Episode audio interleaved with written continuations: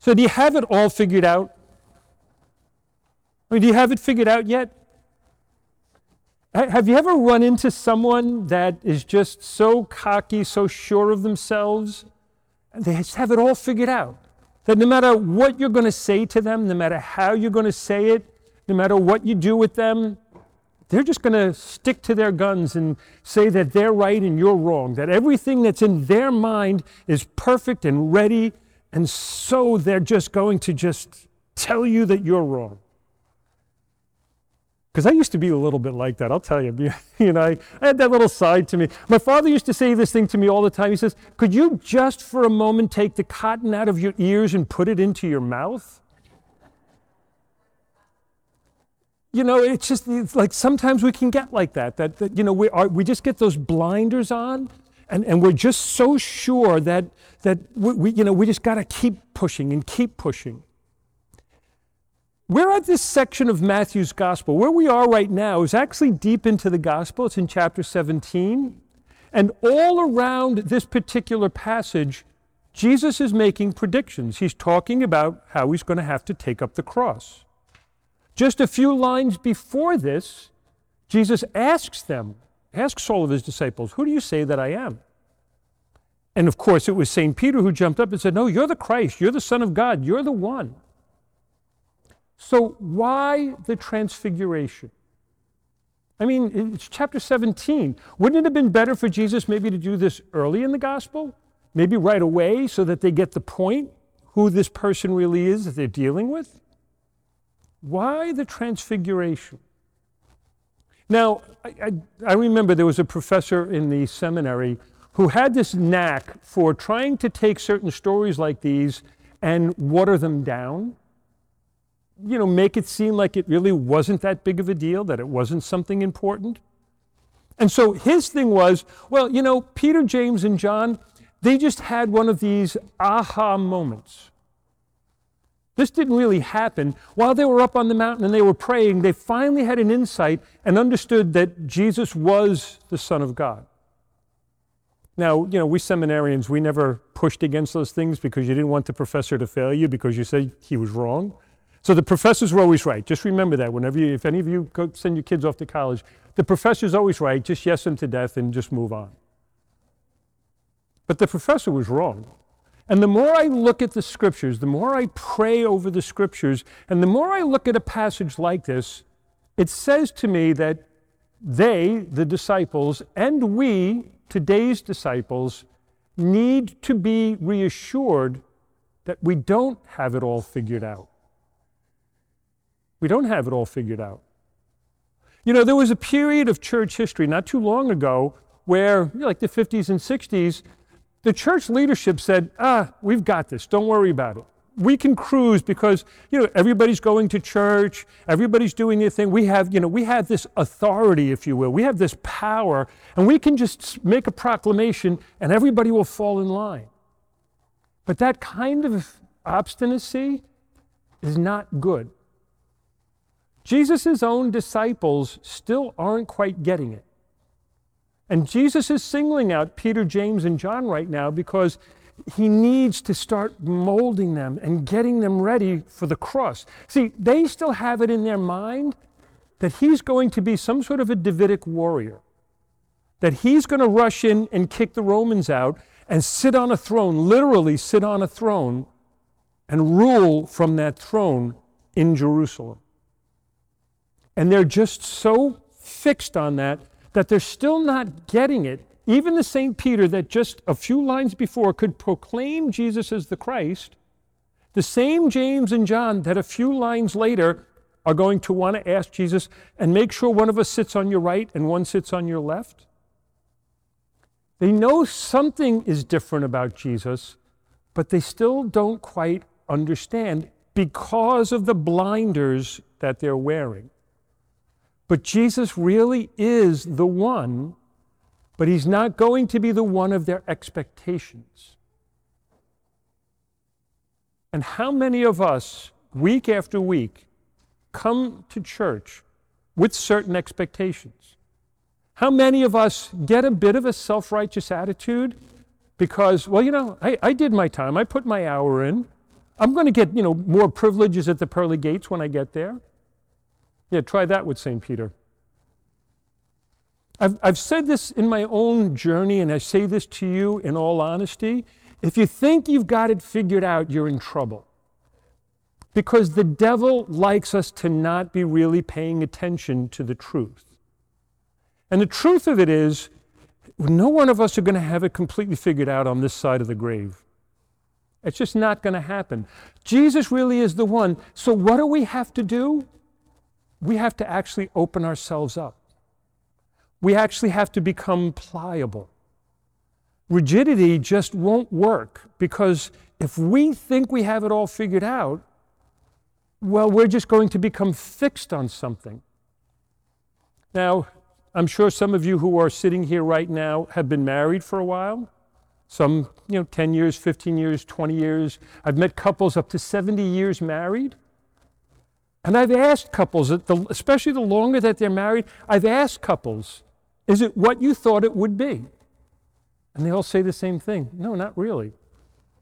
You know, you know, when a couple walks down this aisle after getting married, they're filled with all these ideals. They have it all figured out. We're in love. Everything is going to be perfect. We're never going to have any problems. We're never going to disagree. Never... And they find out like a couple of days later that's not true. That life is real and that it takes effort and relationships, well, we have to invest in them. If we don't invest in relationships, relationships fall apart, don't they? Parents, you know this with your children. Husbands and wives, you know this with each other. Children with your parents, even with your acquaintances and friends. If you don't invest at some point in the relationship, it begins to falter. It begins to fall apart. And the same, my dear brothers and sisters, is true with Jesus Christ. For each and every one of us here today, if we think that we're superior because we're sitting here today, or if we think we've got it all figured out because, you know, I did my part, I, I, said my prayers the other day, I'm good, then we're missing the point because a relationship with Jesus Christ demands that I be a little bit more pliable and open, maybe to even some of the surprises He has in store for us. Isn't that what Lent is supposed to be about? There are miracles the transfiguration is a miraculous event that Jesus did in his relationship with Peter, James, and John. The Peter, James, and John who will, in a short while, be scandalized by the crucifixion. The same Peter, James, and John who, even up until the crucifixion, need that reassurance, need that openness because they're going to be disheartened they're going to be downtrodden. But Jesus really is the one. And if we can start from there, then we can start to say to ourselves as well, I need to grow. I need to keep nourishing my relationship. I need to see miracles. You know, faith is not a static concept. Just because I say I believe in Jesus, it's not static. It's got to be vibrant. If I believe in Jesus Christ, there has to be a vibrancy in my life. There has to be a dynamism in my life that really, really wells up all the time. We, we say it again and again. What's at the heart of our faith? Well, Jesus Christ. But if we just say those words and don't say, and I need to encourage others to come to Jesus Christ, I need myself to again and again come to Jesus Christ. Faith is not something that's static. And if your faith seems dry and static, that's why we give you Lent every year. Jesus really is the one. And so, how is your Lenten journey going? It, you know, it always, it always starts off really great. On Ash Wednesday, we're all geared up. We get our ashes. We've made our promises. We're going to pray more. We're going to fast more. And, and like by the first Sunday of Lent, we're starting to like already falter a little bit. Renew that fast. Renew your prayer. So here's the challenge for all of you. Lent is a time of embellishing our relationship with Jesus Christ and opening ourselves up to new possibilities of healing the things within us that hold us back. The one thing I discovered, I mean, last week Jesus was tempted by the devil. The one thing that I've discovered in my own journey is there's something that the devil always wants to see happen. It's got two parts to it. Number one, he wants us to not pay attention to Jesus. I think you figured that part out already. it's pretty obvious. He doesn't want us to pay attention to Jesus, so he throws things into our lives. He throws wounds, he throws in pains, he throws in problems, he throws in all sorts of stuff money, power, glory. He just keeps throwing and keeps throwing it at us so that we're not paying attention to Jesus. And the other thing he loves tremendously is for us to feel confused. Do you ever feel confused in your relationship with Jesus Christ? Do you ever feel like you're, you're left wondering, maybe this is all just a big lie? Maybe, why, why am I going through these motions? Why do I do this? He loves to get you into that mode. And I love to pull you out of that mode. And so I'm encouraging you right now. Jesus really is the one. Push harder, go further, ask for the healing that you need of whatever it is that the devil has thrown at you in your life. Whether it's something that dates back to your childhood, whether it is a problem that you've recently encountered, whatever it is, bring it to him and ask for healing. That's why we here at St. Joseph's decided that our Lenten theme will be this healing. And on Monday nights, we're praying in here for healing. And we have specific things each week that we're going to ask the Lord to heal within us.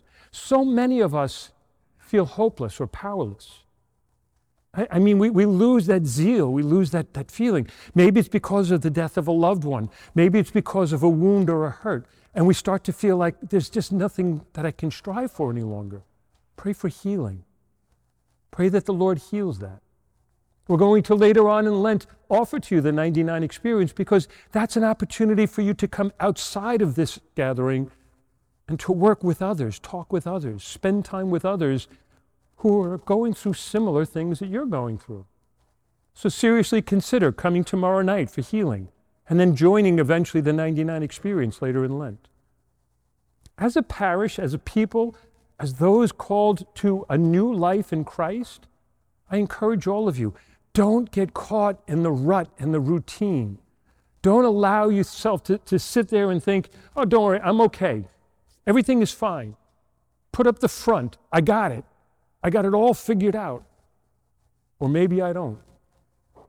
For the next couple of weeks, this Jesus is really the one, is going to hammer home the encounter of the woman at the well with Jesus Christ that we're going to hear next week. What a powerful, powerful um, encounter. An encounter I encourage all of you to have. The man born blind who is suddenly healed, whose vision is restored. And then the most impressive one of all Lazarus come out. I get goosebumps just thinking about it. So, my dear brothers and sisters, allow Jesus, who works miracles, to start working miracles in your life.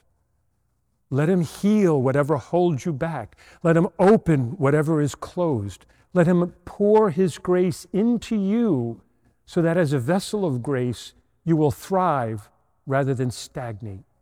You will be vibrant rather than dull.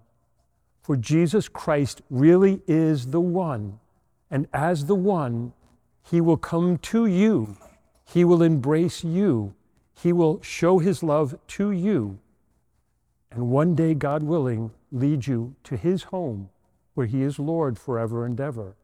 But between now and then, like any other relationship we have, we have to put time and effort into it. We have to go further. We have to do more.